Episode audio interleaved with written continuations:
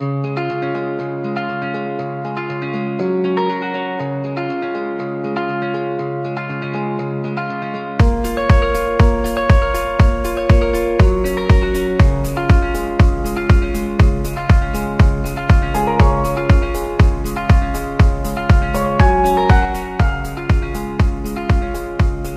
This is the LAW podcast series with Peter Gowers, the podcast to connect LAW members and have some fun talking about their personal and professional lives. Hello there and welcome. This is the LAW podcast series. My name is Peter Gowers. On this episode of the podcast, we're headed to Vancouver in Canada and we'll be speaking with a partner at Watson Goepel Lawyers and Advocates Celso Boscariol, who's also a member of the LAW Exco. Celso, welcome to the LAW podcast series. Thank you for having me. Now, we usually start the first question of the podcast where as where are you from originally? Okay, well, I was born and raised in a small town in the interior of the province of British Columbia called Grand Forks. Uh, not to be confused with its namesake, Grand Forks, North Dakota. Mm-hmm. And uh, my parents emigrated to Canada in the 1950s. And as I said, I was born and raised there, and then I attended university at the University of British Columbia in Vancouver, where I b- obtained both my Bachelor of Arts and Bachelor of Laws, and then practiced law in Vancouver continuously since 1984, although I started my profession in Calgary in 1982. Wow. Okay. So I was going to say, so from university, it wasn't a direct route to Vancouver, but that's where you've ended up. Well, at that time when I was graduating, the, the oil boom was in full flight, and Calgary, of course, being the petrochemical capital of Cal- of Canada, I was recruited by one of the national firms in Calgary to join them. So I went to Calgary, uh, chasing the dollar. As you do. yes. And nowadays, you're a partner uh, at a, a, a nice law firm there in Vancouver. Yes, I joined Watson Goepel in 1992 and uh, celebrated my 30th anniversary here last year, and uh, became a partner in the firm in 1998.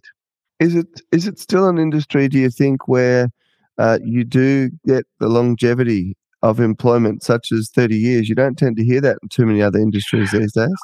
It is changing because you know you look at the legal landscape, and uh, you know you see the announcements and uh, you know, where at one time it was unheard of that partners would leave firms.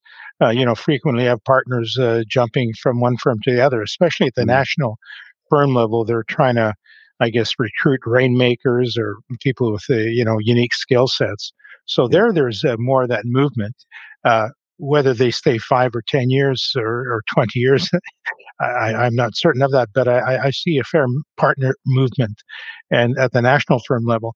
On the smaller to medium sized firm, I, I, think there's less partnership and mobility in the sense that in a smaller, more cohesive, tighter firm, uh, you know, the personal relationships are perhaps much stronger than they would be in a national firm of, say, seven or 800 lawyers. Yeah, yeah, makes sense. More, more personal relationships as well as business. Yeah. So, what inspired you to pursue law as your career? Well, uh, you know, it's interesting. Growing up as uh, the son of immigrants, of course, education was the uh, number one priority for my parents. And uh, so you're always, uh, you know, had that in, in, your background. But also, you know, I was always an avid reader and uh, interested in, you know, current affairs and politics, you know, and lawyers always seem to, you know, show up all over the place. And so that's what uh, fixated me on becoming a lawyer. A few of uh, my previous guests have said that uh, a healthy appetite for arguing was also in their DNA. Oh well, you know, I have that too, but uh, I, I, like to think that uh, I have also a very collaborative streak in my DNA, which I think is a great uh, skill to have as a lawyer, because particularly in the work that I do, the M and A type of work, business mm. relations, and uh, government relations, uh, you have to bring people together to get things done. And uh, it's such an interesting comment because I spoke to uh, one of the members from Mexico uh, not that long ago, and that was his exact comment to me. Uh, in addition to, he knew that um, certain deals and negotiations were going to be more collaborative with certain opposing lawyers um, and he knew that it would be more combative with others, you know, given their reputation. Uh, that's exactly the same situation here. You know, uh, you know, I've been practicing for quite a while now, so I know uh, who shall we say is more of a collaborative bent and who is more of a confrontational or Yeah. adversarial bent. And uh, you know that has its place in the negotiations because naturally you're trying to pursue your client's best interests, but uh, you know you can't let your view of your client's best interests say get clouded or obscured by winning the arguments as opposed to getting the deal done Yeah, because Yeah, at the end of the day, I don't think a client's going to sit there, geez, you know, we won on that rep and warranty clause and I feel so good about it. No, they're going to be looking at the bottom line is, is this deal working out for us? yeah, yeah, absolutely. Um, so, what areas of law do you spend most of your time practicing? Uh, you know, as I said, there's a, a fair bit of M&A work. I have a, an, an international dimension to my law, not only through LAW, but, you know, prior to joining LAW, I'm quite involved in the Italian community here and the president of the Italian Chamber of Commerce in Canada West and uh, developed good relationships with the chambers of commerce in Italy, as well as uh, with the Italian embassy and the Italian consulates and the Italian trade commissioner in terms of developing referral work. And that also uh, segued into the Comprehensive Economic Trade Agreement, a free trade agreement uh, signed between Canada and the European Union in 2017. And, you know, that took about eight years to come to fruition. And I participated in the negotiations for that. And again, with that, you know, develop contacts and uh, across the European continent as well. So I, I get a fair bit of referral work through that. Did you get into those areas uh, by choice? Or was it something that the firm needed, or, or, or how did that happen? I think it was, uh, I like to think by affinity. okay. That's a good way to look at Uh, it. yes. Uh, you know, I'm very proud of my Italian heritage. Uh, my mother, you know, thankfully maintained the Italian language at home. And, you know, that enabled me to, you know, enter into that uh, milieu and uh, draw clients from there. So it was, uh, shall we say, there's both a, you know, a natural fit as as well as uh, you know just uh, you know I love being close to things Italian, and Mm. then that of course segued into the broader European Union uh, context. Sure. And what about Watson Goepel? Uh, which areas of law uh, is your firm also well known for? Well, we're evenly divided between business lawyers and trial lawyers. We have a very good commercial litigation group. Uh, we've done a fair bit of transportation law, and we have a family law group. And uh, you know, so the you know the firm is sort of thrived. I guess we fed off of each other. Yeah, yeah, makes sense. And look, obviously, as a lawyer, um, it's well known that uh, you work long and hard, but Yes. uh, there must be some downtime as well. What what uh, Yeah. hobbies do you enjoy doing outside of the office? Well, you know, when the weather's nice, I love to get out on the golf course. You know, that's a passion of mine. And then in the winter, of course, I love to get out on the ski slopes. And on those are two things. Uh, in terms of recreational reading, I read a lot of history. I've majored in history before law school. And I've also been involved uh, politically on the side with the Liberal Party of Canada over the years. Uh, ran as a candidate a couple of times, but also supported people who are running for public office. Regarding your two sports, golf, you mentioned winter, and Yes. Canada's pretty famous for its colder weather. So, how many months a year can you play?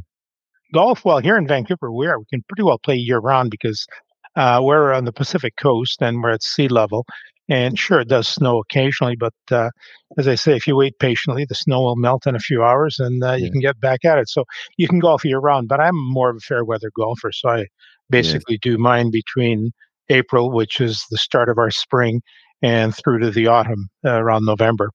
Yeah, there's nothing worse than uh, in the middle of the fairway, you you know, within shooting distance of hitting the green, and then you got to play that shot, and it's just that mud straight under the ball. exactly yeah prevents it from Going the proper distance. that's right And what about And- skiing? Which are your mountains of choice? Well, of course, here, uh, you know, right next to Vancouver, we have uh, Whistler, which is a world-class resort. And you know, uh, the Olympics were there back in 2010.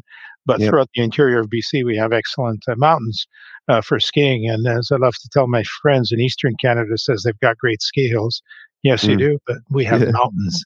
Yeah, yeah. And actually, we've got a lot of Aussies working on our ski lifts out here. All these uh, yeah, you sure do. I was uh, I did a ski season in Australia years and years and years ago, and um, these uh, guys and girls at the end of the Australian season packed up and they all went over to Canada to uh, that's right work in your much much better yeah. ski season. Actually, I've got a funny anecdote. One time I was skiing and it was really foggy, and you could barely see one or two meters ahead of you. So we're gently making our way down the slope, and I hear someone in an Australian accent ask, "Where are we?" And I mm. said, "Canada," and he uh, replies, "Thanks, mate." yes. Uh, I was on it yesterday that I was driving the kids home from school and I actually pointed it out to them. The car mm-hmm. next to us had a, a Whistler Canada sticker on the back of the. oh, their window. Okay, so yeah, someone who spent the winter here, yes. Yeah, uh, I imagine so, or, or mm. longing for home potentially. Yep. Um, so Celso, the the other question that we ask all of the guests, and it's really interesting to hear the myriad of answers um, related to LAW, and that is if you were to name one person from another firm uh, in LAW that's either inspired you or perhaps influenced or helped you in some way, professionally or personally, uh, who would that be and why? And I'll give you one little caveat. We've decided to allow it to be more than one because I think one's a little difficult sometimes. Okay, well, you know, the, there's been a wide variety of people that I, I guess uh, inspired my involvement, and I'd start with uh, perhaps Chris McCracken, who's now retired, and Chris was the one who was involved in the recruitment of uh, uh Watson Goepel, and uh, so I looked to him for mentorship as I got involved, and also Bill Savarino, our former chair, who was very, you know, encouraging of my broader involvement. Mm. Um, as well as the number of the people I've worked in the executive one. For one who stands out for me is Kelly Noonan of Seattle, and you know, and, and her strong advocacy for you know gender e- equality and parity throughout the organization, but also you know what she brought to the board in terms of uh, uh, you know leadership was uh, was was uh, was was very uh, insightful. And then you know our former chair Mark Gruniger in Europe, I guess his uh, steady uh, like clock, like Swiss clockwork hand, uh, certainly guided us through, shall we say, perhaps the organization's most difficult period during COVID, when yeah. we had to learn and adapt to a new way of doing business, and we did that quite successfully. So you know, and uh, you know, I, I, could go on, but those are just a few that immediately leap to mind. I, I mean, the organization is just a, a wonderful collection of great lawyers uh, and more more importantly, great people. Yeah, yeah, absolutely. And and how does um, do you think Watson Goepel sort of integrate into that and and draw from that whole group of LAW? Well, you know, I, I guess right off the bat, you know, the thing that's uh, you know most people look at is the number of referrals you get, and we've uh, you know got gotten a good number of referrals, but I think also is the ability to reach out and uh, find trusted colleagues around the uh, around the world to help you uh, when you have uh, difficult situations or clients that require representation, and that certainly paid off, uh, you know, a, number of times. Um, the other thing is drawing upon the expertise of other lawyers, and uh, you know, particularly when you're dealing with law firm management issues and and frequently, you know, you're more, shall we say, reticent to discuss those with your competitors within mm. your city. But uh, within uh, LAW, we have a very, shall we say, risk-free forum in which to engage these discussions with candor, and that I think is a huge benefit. And of course, we have the practice groups where we, um, whether it's the IP group or the M&A group or the dispute resolution group, you know, again, you can exchange ideas and uh, in terms of how you approach problems, and maybe import uh, that approach to handling a problem locally. Yeah. And also, uh, I spoke with Natalie Timchuk um, some yes. months ago, and she was telling me just how um, uh, wonderful the relationship is between all the Canadian firms. Yes, we have a very strong group here, and uh, we refer a lot of work to each other. And as well, we get together uh, beyond the traditional regional meetings and the AGMs, and we have uh, quarterly calls, and uh, we always meet in advance of the uh, regional meeting. And so we've uh, uh, we've developed strong relationships there. Uh, you know, we had you know regional meetings in, in, various cities across Canada in person as well. And again, that just mm. contributes to the strength of the relationships, the faith and trust we have in each other, which enables us to serve our clients more effectively. Yeah, absolutely. And so just lastly, what about you as an exco member? What's what's your responsibilities as part of the exco? Well, as vice chair right now, uh, it's uh, it's um, I guess a lot of it is up to our chair Leon in terms of what he assigns me. But uh, previously, I was a secretary, and of course, that has a fairly well defined role. And I also chaired the recruitment committee for a number of years, and I continue to participate in the recruitment committee because, you know, I really believe that, you know, growing the organization is critical. And uh, as vice chair, I've been assigned the meeting planning committee. And so that's to ensure that we end up with, uh, shall we say, well organized meetings. Thankfully, we've got a very, very strong CEO, Laurie Salyards, who's uh, whose work in that area is, is outstanding and you know privileged to work with her and you know she has a great depth in the legal administration field uh, by virtue of her previous career before joining us as a law office administrator and teacher of law office administration. So she's able to draw upon a lot, a lot of resources which have made our conferences, uh, you know, uh, very good. I mean, they've they've improved over the years, and the members are getting more out of them you know, uh, in terms of their own professional development, be it in business marketing ideas, HR management, uh, dealing with, uh, I guess right now there's always this whole notion of the millennials. How do you deal yeah. with the millennials?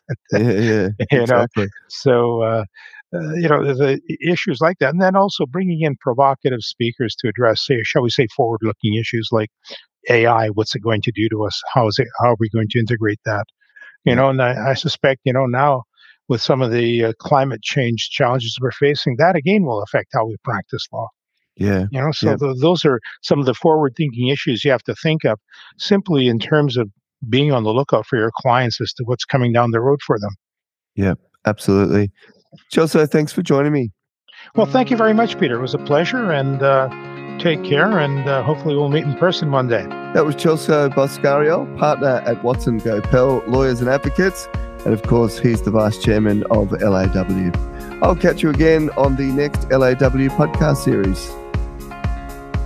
You've been listening to the Lawyers Associated Worldwide podcast series with Peter Gowers, the podcast where LAW members go one on one to discuss their professional and personal lives. More episodes coming soon.